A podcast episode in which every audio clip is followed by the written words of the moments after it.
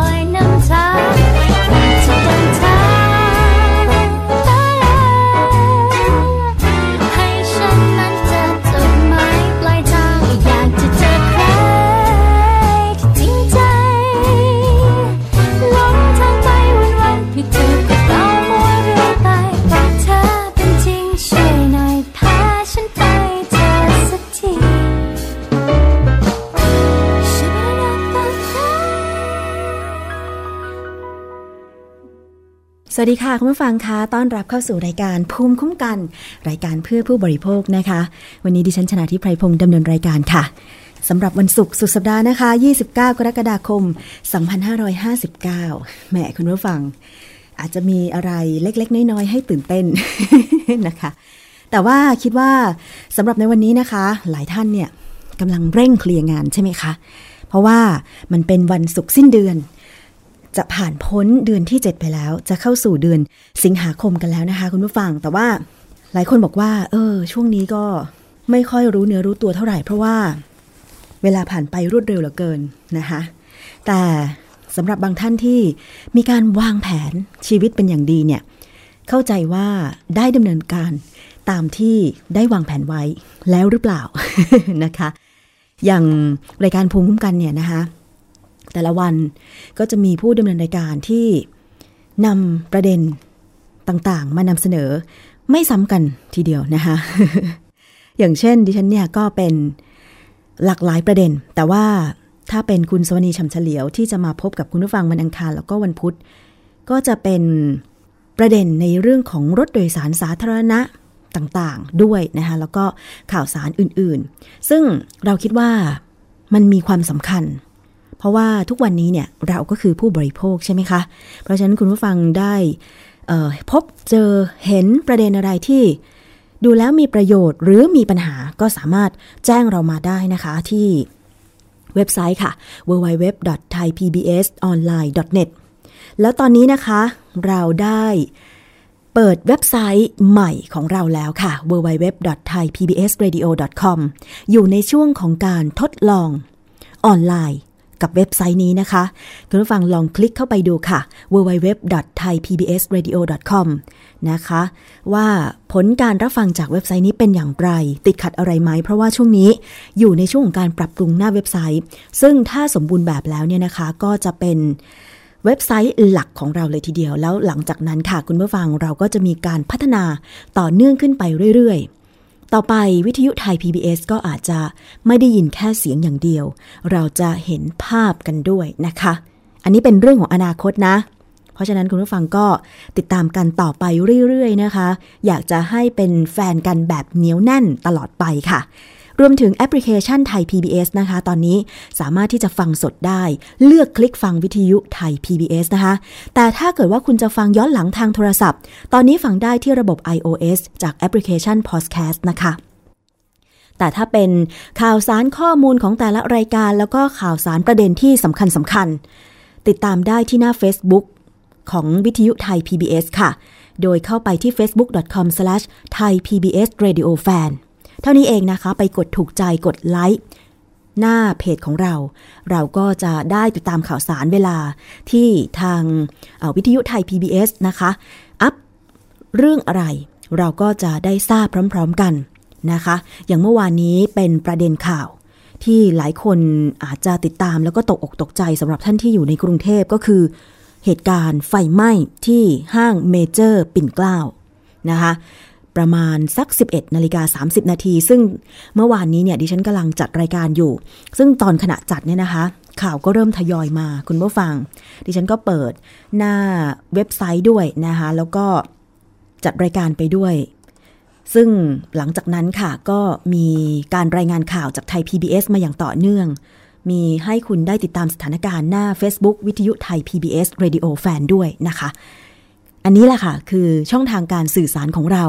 เราจะได้ใกล้ชิดกันมากยิ่งขึ้นนะคะ วิทยุสมัยนี้ไม่เหมือนเมื่อก่อน เมื่อก่อนก็ฟังแต่เสียงอย่างเดียว เวลาจะโทรไปสถานีก็ใช้การโทรศัพท์ แต่ปัจจุบันนี้เชื่อแน่ว่าสถานีวิทยุเกือบเกือบทุกสถานีแล้วนะคะ ที่นอกจากกระจายเสียง นอกจากออนไลน์ ก็ยังใช้ช่องทาง Facebook ในการติดต่อกับคุณผู้ฟังที่น่ารักนะคะ เช่นเดียวกับวิทยุไทย PBS ด้วย เอาละค่ะ วันนี้ประเด็นนะคะเรามาพูดคุยกัน เรื่องของการเงินการทอง ได้ยินมาสักพักหนึ่งแล้วนะคะสำหรับบริการพร้อมเพย์หรือเขียนเป็นภาษาอังกฤษอ่านว่าพร้อมเพย์นะคะ P R O M P T P A Y พร้อมเพย์นะคะคืออะไร หลายคนก็ได้ยินมาสักพัก เอ๊ะ พร้อมเพย์พร้อมเพย์มันคือพร้อมจ่ายหรือเปล่า มันก็ใช่คือ มันอำนวยความสะดวกให้ผู้บริโภคให้ประชาชนมากขึ้น ในการที่จะทำธุรกรรมการเงิน แต่รายละเอียดนั้นเนี่ยมันมีมากกว่านั้นคุณผู้ฟังอะวันนี้เรามาเจาะลึกเรื่องนี้นะคะ คุณผู้ฟัง พร้อมเพย์ค่ะ เป็นระบบการจ่ายเงิน ระบบการเงินแบบ e-payment ซึ่งบริการที่ซึ่งธนาคารที่จะให้บริการเนี่ยนะคะก็มี 15 แห่ง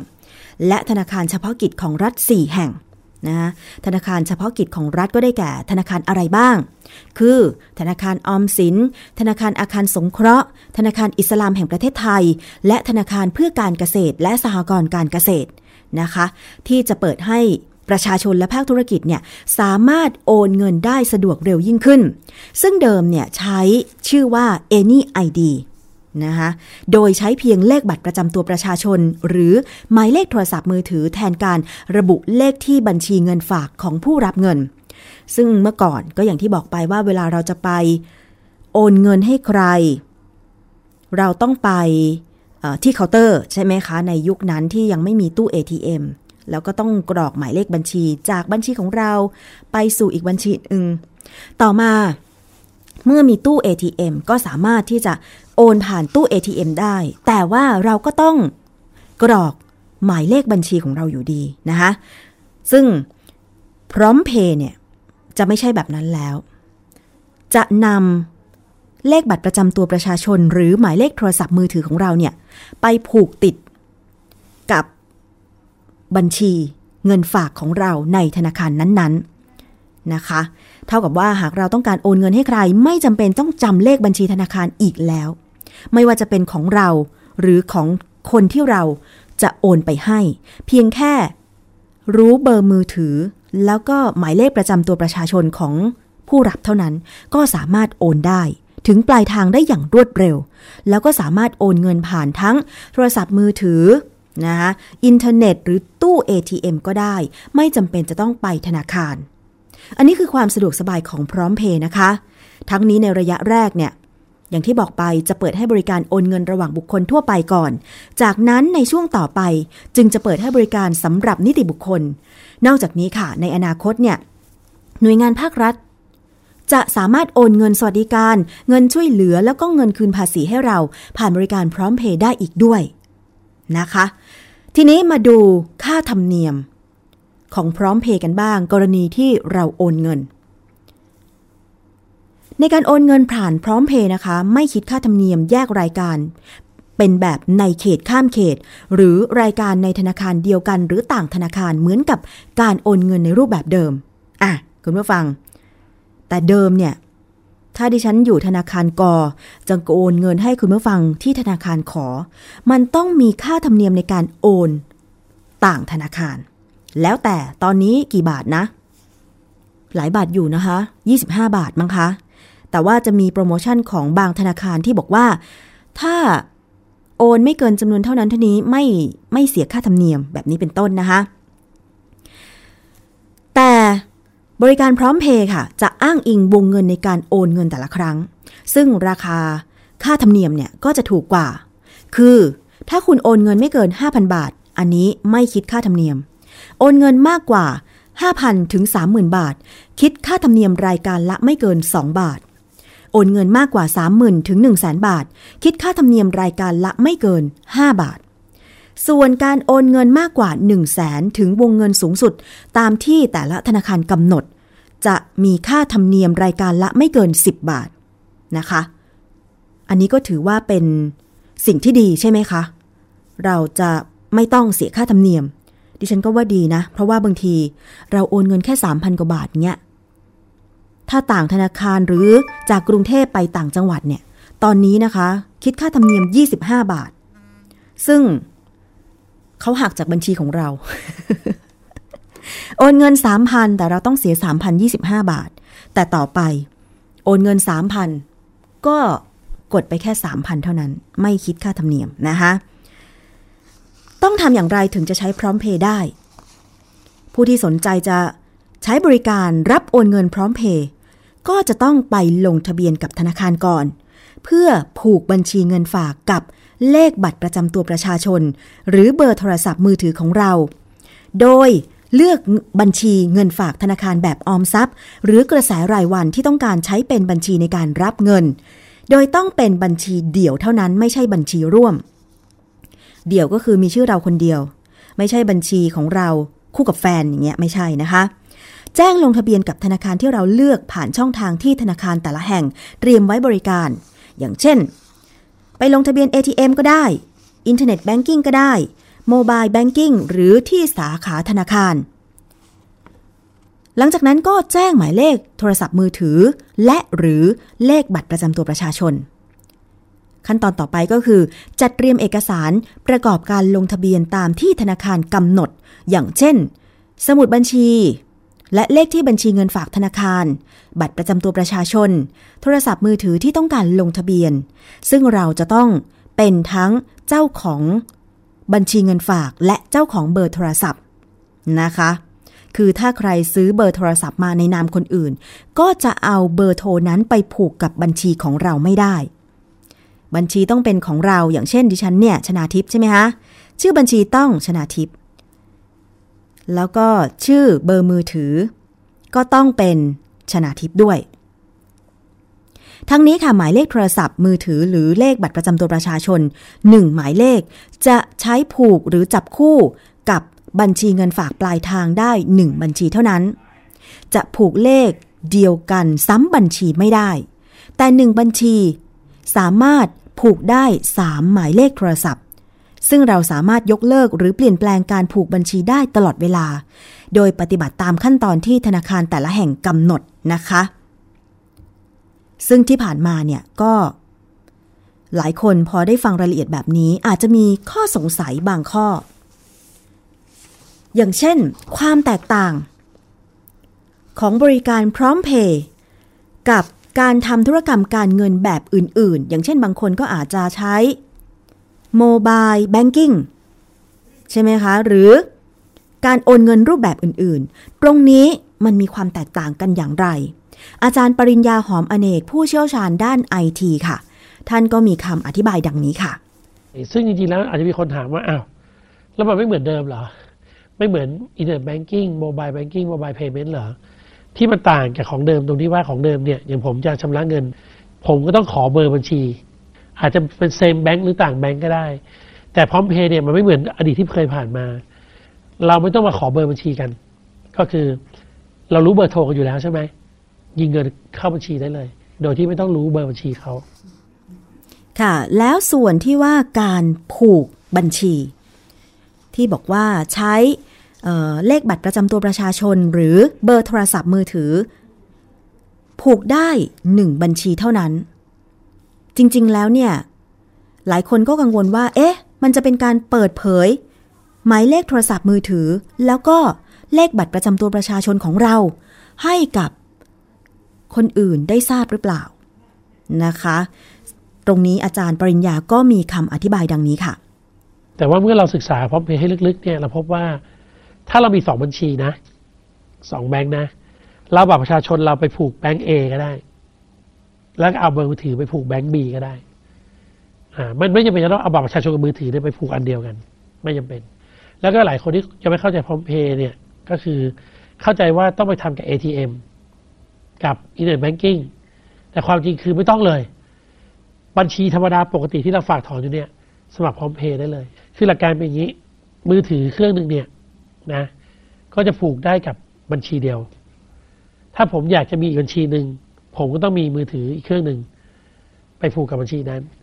แต่ว่ามือถือหลาย ๆ เครื่อง จะวิ่งไปลงบัญชีเดียวอย่างนี้ได้ ถ้าเกิดว่าเบอร์เราหลุดไปหรือว่าเราเติมเงินลืมเติมเงินอะไรเงี้ยไอ้ความสัมพันธ์ตรงนี้ก็จะหลุดไป เราก็ต้องไปแจ้งไปแจ้งเพื่อที่จะบอกว่าเราไม่ได้ใช้เบอร์มือถือนี้แล้วนะตรงนี้คือที่เขา concern กันเขากังวลกันกลัวว่าคนจะแบบลืมไม่พร้อมอะไรแบบเนี้ย แล้วเงินมันจะเข้าเข้าออกกันเขาก็กังวลกันเพราะมันใหม่ แต่จริงๆแล้วผมว่า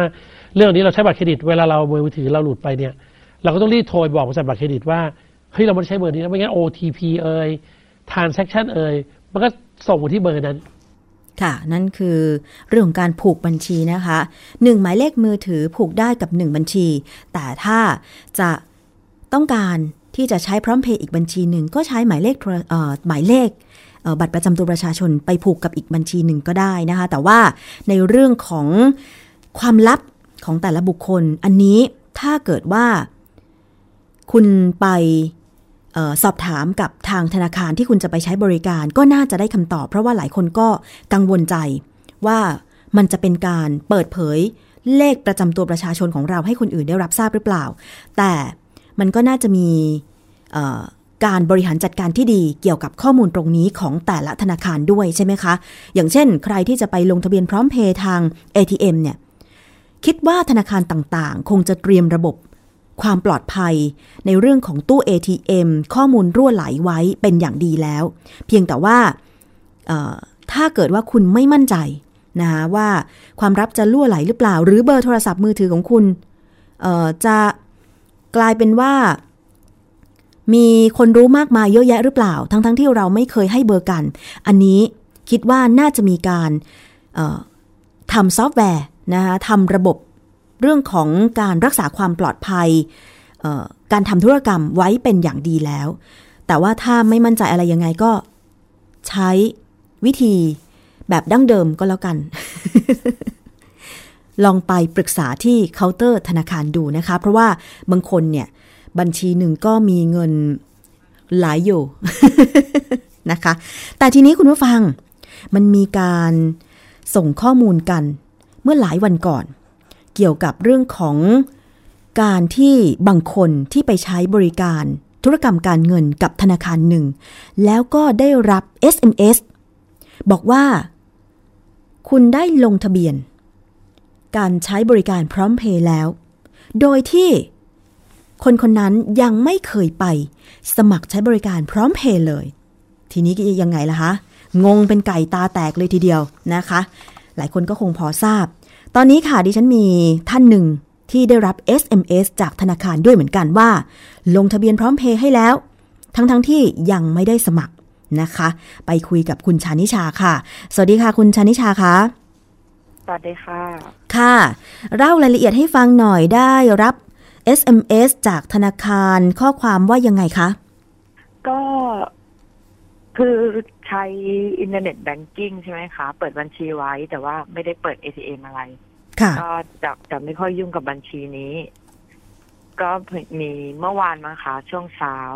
ได้รับ SMS ว่าคุณได้ยืนยันการใช้สิทธิ์อ่าสมัครพร้อมเพย์เรียบร้อยแล้ว ผูกติดกับบัตรประชาชนก่อนหมายเลขบัตร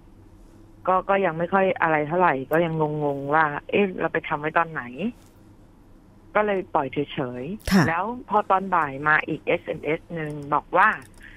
อ่า บัญชีเดิมนี้แหละค่ะ ได้ผูกติดกับเบอร์โทรศัพท์ เบอร์นี้แล้วเหมือนกัน ก็เลยงง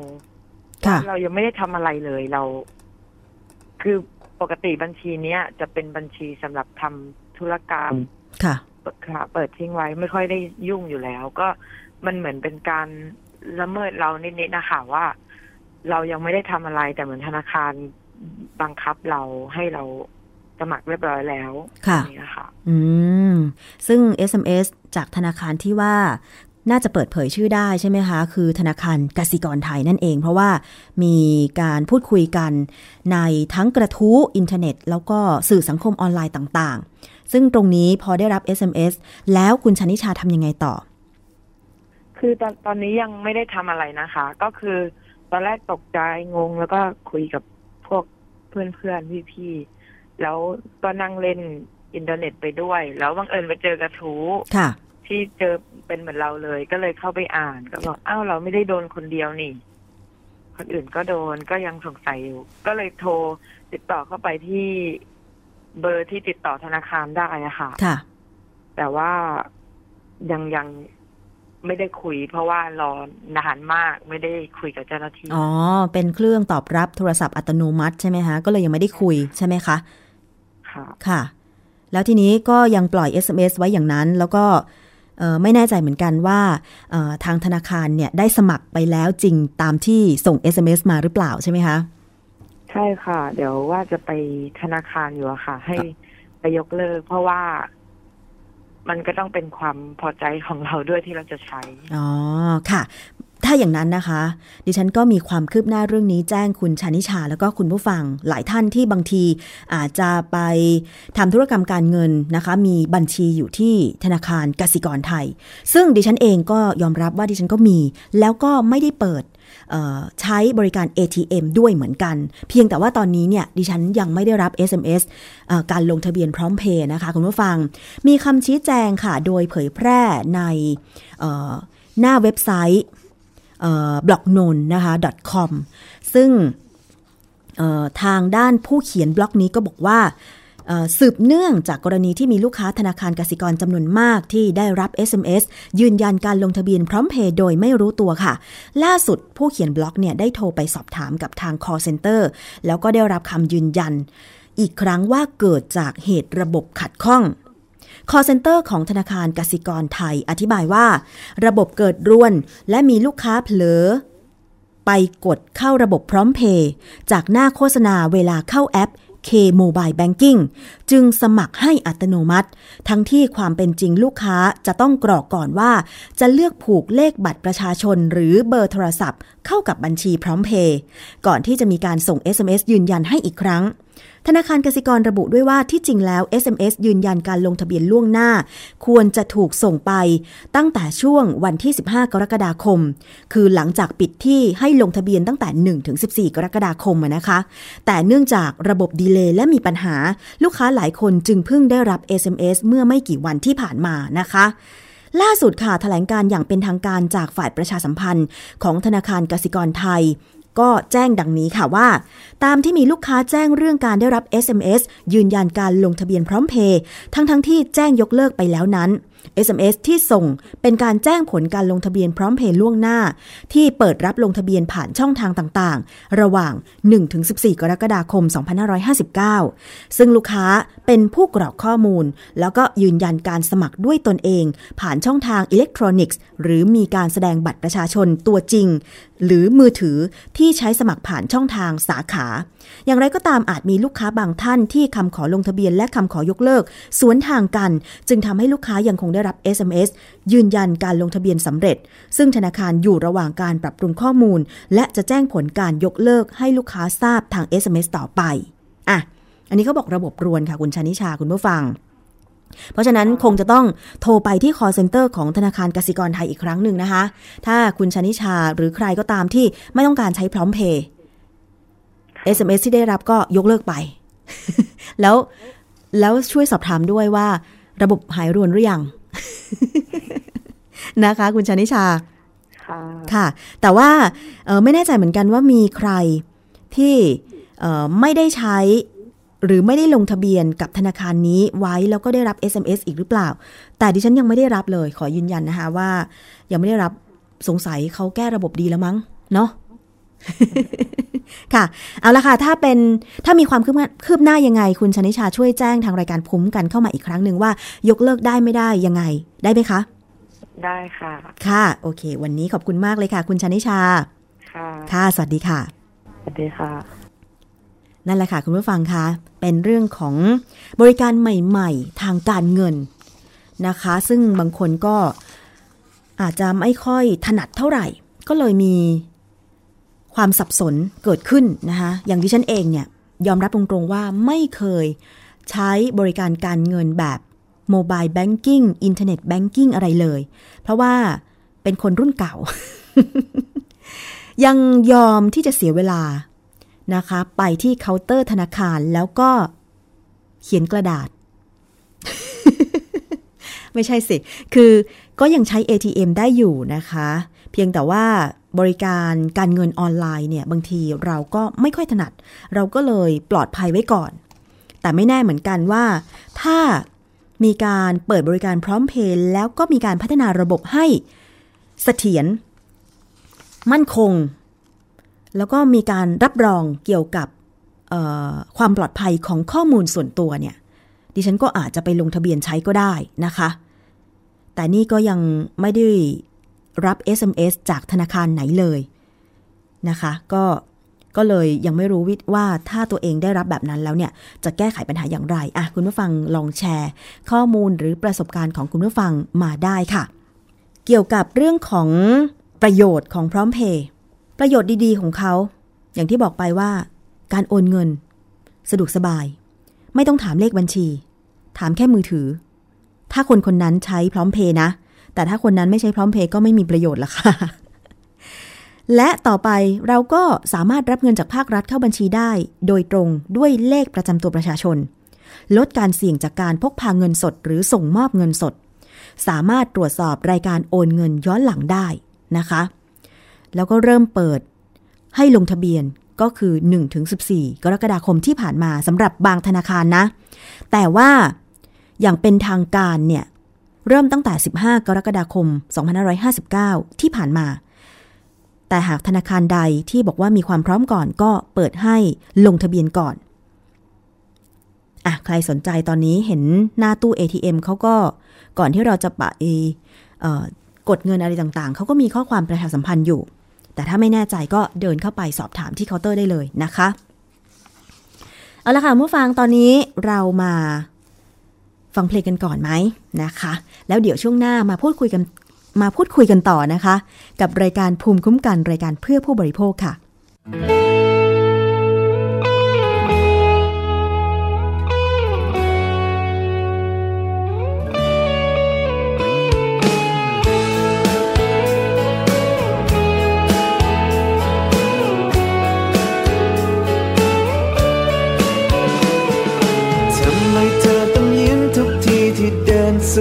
ัน ทำไมเธอต้องหวานทุกคำที่เอ่ยวาจา ทำไมเธอต้องซึ้งเวลาที่ฉันมองตา ฉันจะบ้าอยู่แล้ว เหมือนเธอมีเวทมนต์ทำให้ใจฉันอ่อน รู้ไหมเธอว่า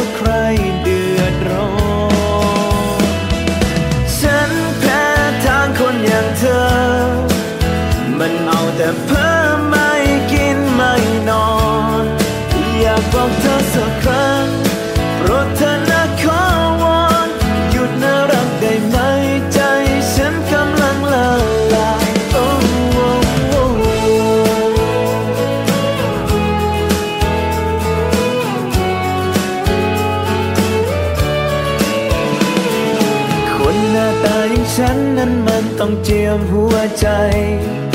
เก็บอาการเอาไว้แม้ใจจะสั่นระรัว อยากจะให้นักฟ้าเอ็นดูมาวัดสักตัวก็ไม่กล้าเอ่ยออกไป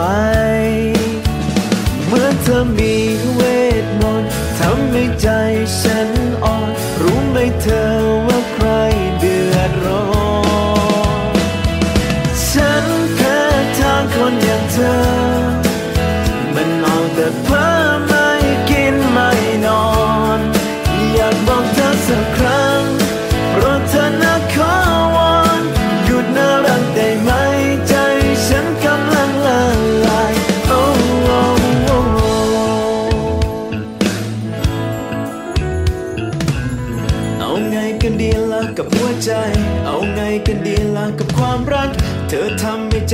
ต้องคิดหนักแพ้เต็มเต็มพูดตรงตรงใจมันตะโกนว่ามันชอบเธอ พอเจอจริง ๆ ได้แต่ยืนงง ให้ทำยังไงใจมันถึงปลงลงรักเธอจริงๆ ฉันแพ้ทางคนอย่างเธอ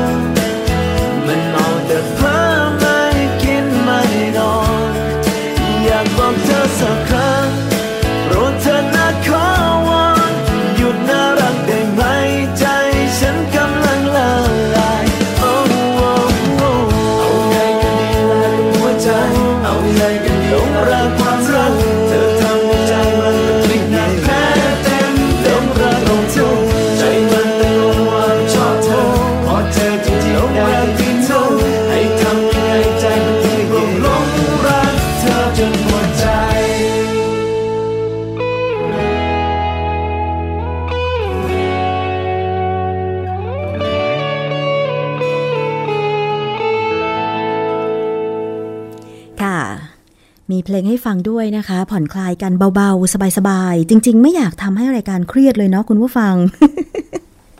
อะ ไม่เครียดไม่เครียดนะคะ วันนี้วันศุกร์สิ้นเดือนแล้ว แต่ว่าเสาร์อาทิตย์นี้หลายคนก็คงจะมีเวลาพักผ่อนกันนะคะ ในต่างจังหวัดเมื่อวาน เห็นหลายจังหวัดเลยนะคะ ติดตามข่าวอยู่เหมือนกันว่ามีฝนตก เมื่อเช้านี้ก็มีรายงานข่าวบอกว่าแถวภาคเหนือ ฝนตกตลอดทั้งคืนเลย คิดว่าน้ำก็คง ค่อนข้างเยอะแล้วเนาะก็จะดีค่ะ เพราะว่ามันถึงช่วงของเกษตรกรที่จะต้องทำนาทำไร่ทำสวนกันแล้วดีใจด้วยนะคะ แต่ว่าถ้ามันมีน้ำมากไป มันก็อาจจะไม่ค่อยดีสักเท่าไหร่ เพราะว่าน้ำจะท่วมนั่นเองใช่ไหม อะรายงานสถานการณ์กันเข้ามาหน่อยค่ะ คุณผู้ฟังหน้าเว็บไซต์ www.thaipbsonline.net ยังมีช่องทางการส่งข้อความกันอยู่นะคะ แต่ว่าตอนนี้เรากำลังพัฒนาปรับปรุงเว็บไซต์ใหม่ของเราค่ะ www thaipbsradio.com อยู่ในช่วงทดลองนะคะ มีคุณผู้ฟังค่ะ ส่งข้อความมาบอกว่า คุณเบ่าเบิ้มเปลี่ยนหน้าเว็บใหม่ก็ยังงงๆอยู่นะคะ ไม่ต้องงงค่ะ ถ้าเว็บใหม่หาไม่เจอไม่ว่ารายการอะไร ไปหาในเว็บเก่าเลยนะคะ www.thaipbsonline.net เพราะว่าอะไรคุณผู้ฟังตอนนี้ทีม การเขียนเว็บของเราเนี่ยกำลังขมักขม้นในการเขียนเว็บใหม่ ให้มันเสถียรให้มันดี แล้วก็เพื่อที่จะให้บริการ คุณผู้ฟังได้อย่างเต็มรูปแบบนะคะ ไม่ว่าจะเป็นการฟังสดรายการต่างๆ ตามผังรายการของวิทยุไทย PBS หรือว่าจะดาวน์โหลดไปฟังย้อนหลัง มีคุณแอร์ถามเข้ามาว่า หารายการห้องสมุดหลังไม้ไม่เจอตอนผลัดแผ่นดินก่อนอวสานเรียนคุณแอร์อย่างนี้นะคะว่า ตอนนี้เนี่ยรายการห้องสมุดหลังไม้ของเรา ในช่วงบ่ายโมงอาจจะเขาเรียกว่ายังไงล่ะ ติดการถ่ายทอด สาระรัฐธรรมนูญนะคะ ไปจนถึงโน่นเลย วันที่ 5 สิงหาคม เพราะฉะนั้นเราต้องหลีกทางให้รายการสาระรัฐธรรมนูญก่อนนะคะ ส่วนรายการห้องสมุดหลังไม้นั้นก็ต้องหยุดไปสักพักหนึ่งนะคะเดี๋ยวกลับมาเอาตอนใหม่ๆ โดยคุณรัศมีเนี่ยจะมาเล่าตอนใหม่ ๆ ให้ฟังกัน เพราะฉะนั้นตอนนี้อดใจค่ะ นะคะเรากำลังอยู่ในช่วงผลิต แล้วก็ต้องให้เวลากับร่างรัฐธรรมนูญก่อน คิดว่าคงจะเข้าใจนะคะ เพราะว่ายังไงล่ะ คนไทยเนาะเดี๋ยวเราก็ต้องไปลงเสียงประชามติวันที่ 7 สิงหาคมนี้แล้วใช่ไหมคะว่า เราจะรับหรือไม่รับร่างรัฐธรรมนูญฉบับนี้นะคะอะขอประชาสัมพันธ์รณรงค์ให้เลยก็แล้วกันว่า ตอนนี้ควรที่จะหันมาใส่ใจนิดนึงเพราะว่าเเรื่องของกฎหมายรัฐธรรมนูญเนี่ย ถือเป็นกฎหมายสูงสุดของประเทศไทยเรานะคะ เพราะฉะนั้นใครที่สามารถที่จะเข้าไปดาวน์โหลดในเว็บไซต์ต่างๆ ได้ ซึ่งแค่ไปเซิร์ชหาคำว่า ร่างรัฐธรรมนูญ 2559 เนี่ยนะคะ ก็เจอ แล้วก็ลองไปดาวน์โหลดอ่านดูนะคะ แต่ว่าถ้าเป็นคุณผู้ฟังที่อยู่ในต่างจังหวัดตามบ้านอะไรต่างๆ เนี่ย ตอนนี้นะคะ รู้สึกว่าจะมีเอกสารสรุป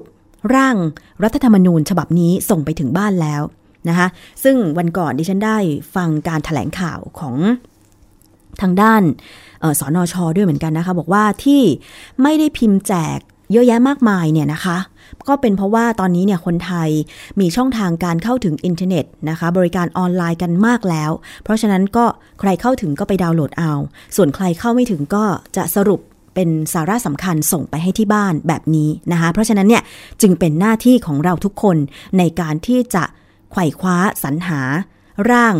รัฐธรรมนูญฉบับนี้มาอ่านเอาเองนะคะ คุณผู้ฟัง หรือติดตามหน้าจอไทย PBS ค่ะ เวลา 13 นาฬิกาถึง 14 นาฬิกา จริง ๆ มีรายการนี้ตั้งแต่เมื่ออ ประมาณต้นสัปดาห์ที่ผ่านมานะคะ จะมีไปจนถึงวันที่ 5 สิงหาคม เพราะฉะนั้นรายการห้องสมุดหลังใหม่ ตอนใหม่ๆ จึงหาไม่เจอ เพราะว่าเรายังไม่ได้ออนไลน์นั่นเอง อดใจหลังวันที่ 5 สิงหาคมนะคะ คุณผู้ฟังอะคุณผู้ฟังคะ นอกจากติดตามทางหน้าเว็บไซต์แล้ว รายการภูมิคุ้มกันของเรา มีสถานีวิทยุชุมชนที่เชื่อมโยงสัญญาณถึง 6 สถานีด้วยกัน ดิฉันก็ดีใจมากๆ ที่หลายสถานีให้ความสนใจแล้วก็เป็นเครือข่ายของวิทยุไทย PBS ออนไลน์ นะคะ ไม่ว่าจะเป็นสถานีวิทยุชุมชนคนหนองย่าไซ จังหวัดสุพรรณบุรี FM 107.5เมกะเฮิรตสถานีวิทยุชุมชนปฐมสาคร จังหวัดสมุทรสาคร FM 106.25เมกะเฮิรตสถานีวิทยุชุมชนคนเมืองลี้ จังหวัดลำพูน FM 103.75เมกะเฮิรตสถานีวิทยุชุมชนวัดโพบัลลัง จังหวัดราชบุรี FM 103.75เมกะเฮิรตสถานีวิทยุชุมชนเทศบาลทุ่งหัวช้าง จังหวัดลำพูนค่ะ FM 106.25เมกะเฮิรตและสถานีวิทยุชุมชนคนเขาวงจังหวัดกาลสิน FM 89.5เมกะเฮิรตนะคะ ถ้ามีสถานีวิทยุชุมชนไหนต้องการเชื่อมโยงสัญญาณรายการภูมิคุ้มกันอีก หรือรายการอื่น ๆ ของวิทยุไทย PBS ออนไลน์ แจ้งเราเข้ามาค่ะ ทางอีเมลนะคะ radio at thaipbs.or.th หรือว่าหน้าเว็บไซต์ www.thaipbsonline.net หรือว่าจะเป็นหมายเลขโทรศัพท์ค่ะ 027902528 027902529 ยินดีเป็นอย่างยิ่งนะคะ เชื่อมโยงสัญญาณฟรี ไม่มีโฆษณาค่ะ เพียงแต่ว่า ขอความร่วมมือนะคะ ไม่ตัดรายการของเรากลางรายการ แล้วก็แทรกโฆษณาเท่านั้นเอง เพราะว่าไทย PBS นั้นไม่มีโฆษณานะคะ แล้วก็ไม่มีค่าลิขสิทธิ์อะไรต่างๆ ในการเชื่อมโยงสัญญาณด้วย เราอยากจะผลิตรายการที่เป็นประโยชน์ สู่ประชาชนจริง ๆ เท่านั้นเองนะคะ คุณผู้ฟัง เอาละค่ะ มาถึงอีกเรื่องหนึ่งเรื่องของนโยบายการควบคุมบุหรี่ค่ะ องค์การอนามัยโลกนะคะ แนะนำประเทศไทยให้เร่งออกร่างกฎหมายควบคุมผลิตภัณฑ์ยาสูบฉบับใหม่ พร้อมขึ้นภาษียาสูบให้เหมาะกับอัตราเงินเฟ้อ ขณะที่กระทรวงสาธารณสุข ก็เตรียมป้องกันการเข้าถึงผลิตภัณฑ์ยาสูบรูปแบบใหม่ ในเยาวชนค่ะ ในการประชุมวิชาการบุหรี่กับสุขภาพ แห่ง แห่งชาตินะคะบุรีกับสุขภาพแห่งชาติ ครั้งที่ 15 ค่ะ ภายใต้หัวข้อนโยบายควบคุมยาสูบ กับเป้าหมายการพัฒนาอย่างยั่งยืนค่ะ นายแพทย์สุเทพเพชรมาก รองอธิบดีกรมควบคุมโรคกล่าวว่า การดำเนินงานควบคุมยาสูบของไทยในช่วง 20 ปีที่ผ่านมาเนี่ยส่งผลให้อัตราการสูบบุหรี่ของประชากรไทยอายุ 15 ปีขึ้นไป มีแนวโน้มลดลงจากเดิมนะคะ12ล้าน2แสน6หมื่นคน ในปี 2534 ลดเหลือเพียง 10ล้าน9แสนคนในปี 2558 ค่ะมาตรการรณรงค์ด้านยาสูบ 3 ลด 3 เพิ่ม มีผลต่อการลด ลดการสูบบุหรี่ในเยาวชนและผู้ใหญ่ จึงเห็นว่าควรดำเนินการต่อ และเพิ่มมาตรการที่มีประสิทธิภาพ ในการควบคุมยาสูบในช่วงปี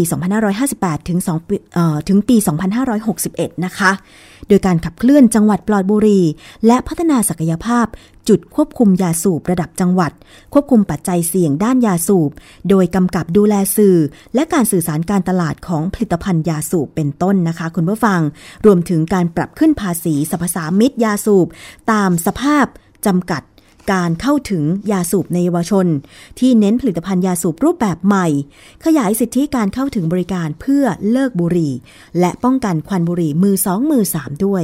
รายละเอียดเรื่องนี้ค่ะไปฟังจากนายแพทย์สุเทพค่ะ เรื่องนโยบายการควบคุมยาสูบกับการพัฒนาอย่างยั่งยืนนะครับเพราะนั้นเราเป็นที่ทราบแล้วว่าเราจะพัฒนาอย่างยั่งยืนได้ต้องมาพัฒนาคนนะครับ ทีนี้ในส่วนของเรื่องยาสูบก็เป็นเรื่องสำคัญเรื่องหนึ่งนะครับที่ที่ที่เป็นปัญหาสำคัญของของประเทศเราส่งผลต่อทั้งทางสุขภาพ แล้วก็ตัวเศรษฐกิจนะครับในในของคนไทยเองนะครับ ทีนี้ในช่วงระยะนี้นะครับคิดว่าเรื่องเป้าหมายสำคัญก็เป็นเรื่องของตัวนักสูบหน้าใหม่นะครับ คนที่จะมาอ่าสูบบุหรี่นะครับ เพราะว่าบุหรี่นี่ก็ แม้ว่าสูบแล้วจะเลิกได้แต่ก็ไม่ง่ายนะครับเพราะะยุทธศาสตร์สำคัญก็คือตัวป้องกันนักสูบหน้าใหม่นะครับ แล้วก็ในเยาวชนก็เขาเป็นกลุ่มที่เราต้องมาช่วยกันดูแลปกป้องนะครับ แต่ในในความในสภาพการจริง ๆ ก็โอเคทางทางธุรกิจยาสูบอะไรต่างๆเขาก็มีคนวิธีมีกลยุทธ์ทางการตลาด มีผลิตภัณฑ์ใหม่ ๆ แล้วหรือบางอย่างก็มาอ้างมาเคลมว่าไม่อันตรายหรือน้อยกว่าไอตัวบุหรี่เดิมอะไรตั้งหลายอย่างเงี้ยเพื่อให้บางคน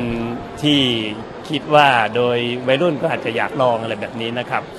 วันตัวนี้นี่ทั้งในส่วนที่เราให้ความรู้ให้โดยการ บังคับใช้กฎหมายในในในส่วนที่สำคัญนะครับ ที่ผ่านมาเราก็ทำได้ค่อนข้างดีทั้งเรื่องของตัวสถานที่ต่างๆที่ปลอดบุหรี่นะครับนะครับ ทีนี้ในส่วนที่ไม่อ่าพูดถึงตัวผลิตภัณฑ์ใหม่ๆ ซึ่งเหล่านี้เนี่ยถ้าตามพระราชบัญญัติควบคุมการบริโภคยาสูบฉบับเดิมเนี่ยบางทีเราก็ไม่ทันเพราะกฎหมายมันออกไว้นานแล้วตั้งแต่ปี 2535 นะครับ วันในส่วนที่ตอนนี้กำลังอยู่ในการปรับแก้นะครับ ถ้านในส่วนของพรบฉบับที่กำลังปรับแก้ก็จะได้ครอบคลุมถึงตัว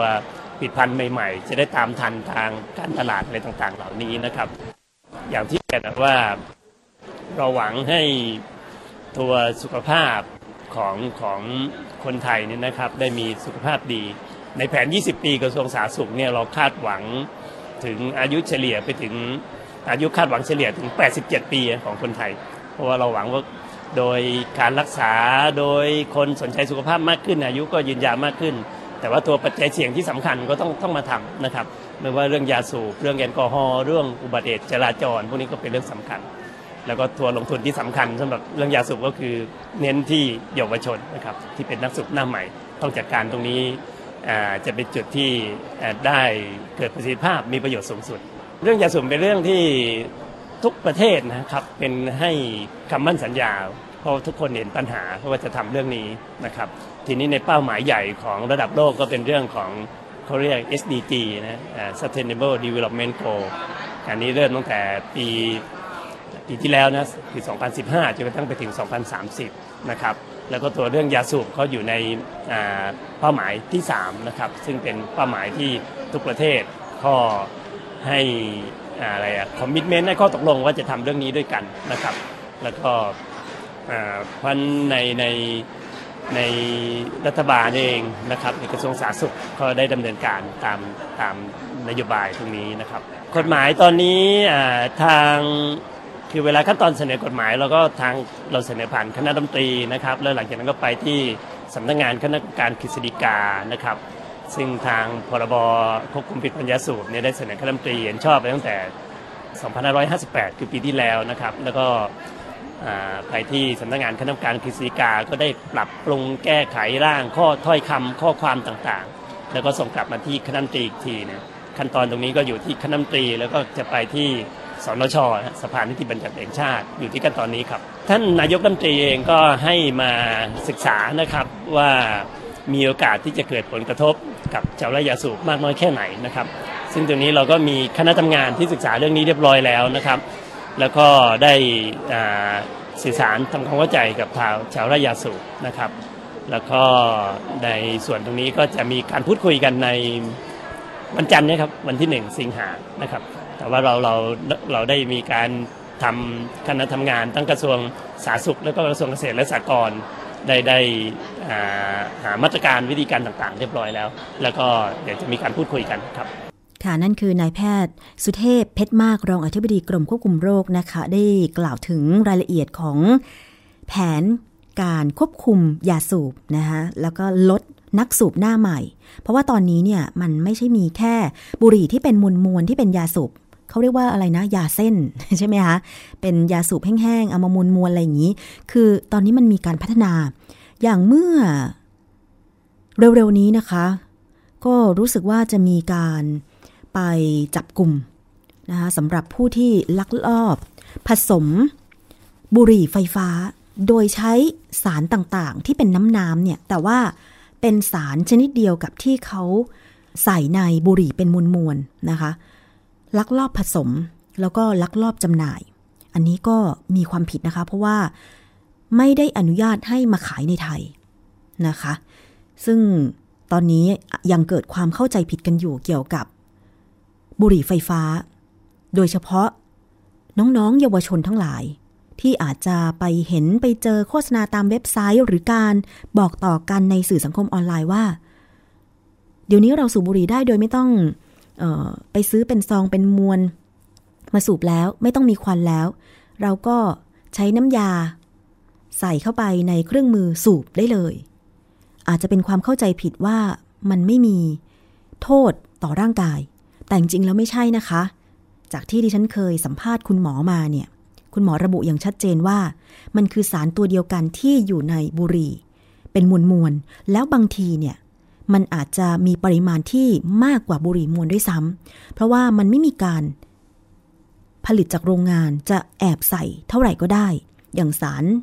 ตัวหนึ่งที่อยู่ในบุหรี่ก็คือ ทาใช่ไหมคะ อันนี้เนี่ย เมื่อมันไม่มีการควบคุมปริมาณที่ผสมเข้าไป มันก็จะผสมเท่าไหร่ก็ได้ ยิ่งจะทำให้คนสูบบุหรี่ไฟฟ้านั้นเนี่ย ติดเร็วขึ้น แล้วก็ต้องสูบหนักหนักหนักไปยิ่งขึ้น อันนี้ต้องรู้เท่าทันเรื่องพวกนี้ด้วยนะคะ คุณผู้ฟังถ้าใครคิดจะลองสูบบุหรี่ไฟฟ้ากับความเชื่อที่ว่า มันจะทำให้เราเลิกบุหรี่มวลโดยที่ไม่พ่นควันสู่คนอื่นเนี่ย ไม่จริงนะคะ ทางด้านของนายนิมาแอสการี รักษาการผู้แทนองค์การอนามัยโลกประจำประเทศไทยนะคะ ก็กล่าวบอกว่า องค์การอนามัยโลกเนี่ยมีข้อแนะนำประเทศไทย ในการควบคุมผลิตภัณฑ์ยาสูบให้ดียิ่งขึ้น โดยจะต้องเร่งออกร่างกฎหมายควบคุมผลิตภัณฑ์ยาสูบฉบับใหม่ มาบังคับใช้โดยเร็ว ให้ขึ้นภาษียาสูบให้เหมาะสมกับอัตราเงินเฟ้อ ยกระดับการควบคุมยาสูบในพื้นที่ห่างไกล บังคับใช้กฎหมายพื้นที่สาธารณะปลอดบุหรี่อย่างจริงจัง แล้วก็ใช้สื่อประชาสัมพันธ์เพื่อย้ำถึงพิษภัยของยาสูบ และขยายขอบเขต การให้บริการสนับสนุนคนเลิกบุหรี่ ตอนนี้เราก็มีสายด่วนเลิกบุหรี่ใช่ไหมคะ แต่ว่าต้องมีการขยาย อย่างเช่นอาจจะเพิ่มหน่วยงานภาคเอกชนหรือภาครัฐก็ได้ ที่จะให้บริการสำหรับคนที่อยากเลิกบุหรี่ เพราะตอนนี้บางคนก็อยากจะหักดิบเลิกบุหรี่เลย แต่ยังทำไม่ได้ ใจไม่แข็งพออะไรอย่างเงี้ย จะมีกิจกรรมอะไรไหมหรือว่าจะมีสารตัวไหนที่จะไปช่วยรักษา ไม่ให้เขาสูบบุหรี่ต่อไปได้ นอกจากจะมีสายด่วนเลิกบุหรี่ใช่ไหมคะก็จะมีมูลนิธิ มูลนิธิหนึ่งที่ช่วยคนให้เลิกสูบบุหรี่ได้ ด้วยเหมือนกัน ใช่ไหมคะ ซึ่งหลายคนเนี่ยเลิกได้จริง ๆ อันนี้ก็ดีใจด้วยนะคะ ยังไงสนับสนุนค่ะ โดยเฉพาะเรื่องของการสูบบุหรี่ในพื้นที่สาธารณะ ถ้าใครสูบบุหรี่ยังติดบุหรี่อยู่ตอนนี้ อย่าหาว่างั้นงี้เลยนะคะ คุณผู้ฟัง ต้องเห็นใจคนที่เขาไม่สูบด้วยเพราะว่าคนที่เขาไม่สูบเนี่ยบางทีเขาก็เหม็นควันบุหรี่ อันนี้พูดตรงๆดิฉันเองก็เหม็นเหมือนกันใช่ไหมคะ เพราะฉะนั้นเนี่ยถ้าไปในพื้นที่สาธารณะก็ไม่อยากได้กลิ่นบุหรี่ เพราะฉะนั้นตอนนี้ที่ทำงานค่ะ อย่างไทย PBS เองก็มีการจัดมุม มุมหนึ่งให้เป็นพื้นที่สูบบุหรี่ ก็เพื่อสุขภาพของทุกคน โอเค เราเข้าใจคนที่ยังเลิกสูบบุหรี่ไม่ได้ อะไรอย่างเงี้ยนะคะ เพียงแต่ว่าก็ก็จัดพื้นที่ให้สูบเพื่อไม่ให้คนที่ไม่สูบเนี่ยเขาได้รับควันไปด้วยแบบนี้เป็นต้น แต่ยังไงก็สนับสนุนนะคะ เพื่อสุขภาพที่ดีของคุณแล้วก็คนรอบข้างคุณด้วยนะคะ ให้ลดในการสูบบุหรี่แล้วก็ ขอให้เลิกให้ได้ในที่สุดนะคะ แล้วสุขภาพจะได้แข็งแรงค่ะ คุณผู้ฟัง เอาละค่ะมาปิดท้ายกันอีกเรื่องหนึ่งนิดๆนะคะ มีผู้ใช้ Facebook คนหนึ่งโพสต์ภาพแล้วก็ข้อความที่ระบุบอกว่า พบเข็มฉีดยาในเนื้อคอหมูย่างที่รับประทาน ซึ่งทางปศุสัตว์จังหวัด สุพรรณบุรี อันนี้เรื่องเกิดขึ้นที่สุพรรณบุรีนะคะ บอกว่าอาจจะเกิดขึ้นได้กับร้านที่ซื้อเนื้อหมูที่ชำแหละกันเอง มีผู้ใช้ Facebook ชื่อว่าเนโมวรรณรสค่ะ ได้โพสต์ข้อความระบุว่า กินหมูย่างแล้วพบสิ่งแปลกปลอม ลักษณะคล้ายเข็มในเนื้อหมู ตรวจสอบเพิ่มเติมพบว่าผู้เสียหายก็คือนางสาววรรณรสขำดี ชาวอำเภอสองพี่น้องจังหวัดสุพรรณบุรีค่ะ เล่าว่า ไปรับประทานคอหมูย่างกับครอบครัว และพบวัสดุแหลม ทิ่มเข้าไปบริเวณกระพุ้งแก้มเมื่อคายออกมาดูก็พบว่าวัสดุนั้นเนี่ยคล้ายกับเข็มฉีดยา ยาวประมาณ 3 เซนติเมตร จึงนำไปโพสต์ใน Facebook เป็นอุทาหรณ์ให้ผู้บริโภค แล้วก็ต้องการจะเตือนให้ผู้ชำแหละสุกร ตรวจสอบคุณภาพเนื้อหมูด้วยทางด้านนายสันติ อาจจะยุทธโพคินปศุสัตว์จังหวัดสุพรรณบุรีก็บอกว่า กรณีที่กินเนื้อคอหมูย่างแล้วก็ไปเจอเข็มฉีดยาเป็นไปได้น้อยมาก แต่เกิดขึ้นได้ เพราะว่าแม่ค้าขายคอหมูย่างมักจะซื้อหมูที่ชาวบ้านลักลอบชำแหละกันเอง ดังนั้นค่ะ ผู้บริโภคควรจะเลือกซื้อให้ดี แล้วก็ควรจะซื้อหมูที่ชำแหละกับเขียงหมูที่ได้รับอนุญาตแล้วนะคะ ขณะที่แม่ค้าขายคอหมูย่าง ร้านริมถนนสาย บางตาเถนสองพี่น้องก็พบว่า ทราบข่าวรู้สึกตกใจ แต่ที่ร้านขายมานาน 17 ปียังไม่เคยเจอกรณีแบบนี้เลย ยังไงก็เดี๋ยวต่อไปตรวจสอบคุณภาพ เนื้อหมูกันให้ดีก็แล้วกันไม่ว่าจะเป็นหน่วยงานปศุสัตว์นะคะหรือว่าโรงชำแหละเนื้อหมู ก็อย่างที่บอกค่ะว่าตอนนี้เนี่ยการชำแหละเนื้อหมูเองมันยังคงมีอยู่ เพราะฉะนั้นโอเค ถ้าเกิดว่าจะยังคงวิถีเดิม คงจะต้องมีการมาตรวจสอบกันให้ดีก็แล้วกัน ไม่แน่ใจเนาะเป็นเราเราก็ตกใจ กินขอหมูย่างนุ่มๆอยู่ดีๆนะคะปรากฏเข็มไปทิ่มกระพุ้งแก้ม ดีนะที่ไม่ได้บาดเจ็บอะไรมากนะคะถ้าเป็นดิฉันนี่ไม่อยากจะพูดคือกระพุ้งแก้มก็ใหญ่อยู่แล้วนะ เอาละค่ะ ฝากเตือนกันไว้นะคะ การบริโภค วันนี้หมดเวลาแล้วค่ะ คุณผู้ฟังอ๋ออีกนิดนึงก่อนเวลาสั้น ๆนะคะ เมื่อวานนี้ค่ะทางตำรวจออสอนอบางซื่อนะคะนำโดยพลตำรวจตรีเจริญศรีสสลักษ์ค่ะ นำกำลังเจ้าหน้าที่ไปปิดล้อมตรวจค้นวินรถตู้ภายในและภายนอก โดยรอบสถานีขนส่งจตุจักรหรือหมอชิด เนื่องจากรถตู้โดยสารสาธารณะเนี่ยมักจะพกพาอาวุธไปในที่สาธารณะ แล้วก็ใช้ก่อเหตุในการกระทำความผิดต่างๆ ปรากฏว่า ไปเจอค่ะ คุณผู้ฟัง จากการสนที่กำลังของเจ้าหน้าที่ตำรวจเนี่ยนะคะ ไปเจอทั้ง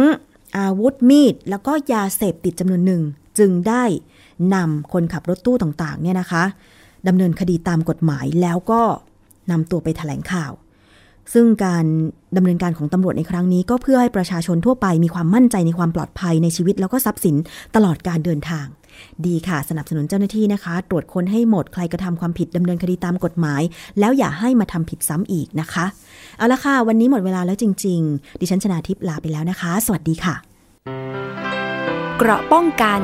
เพื่อการเป็นผู้บริโภคที่ฉลาดซื้อ และฉลาดใช้ ในรายการ ภูมิคุ้มกัน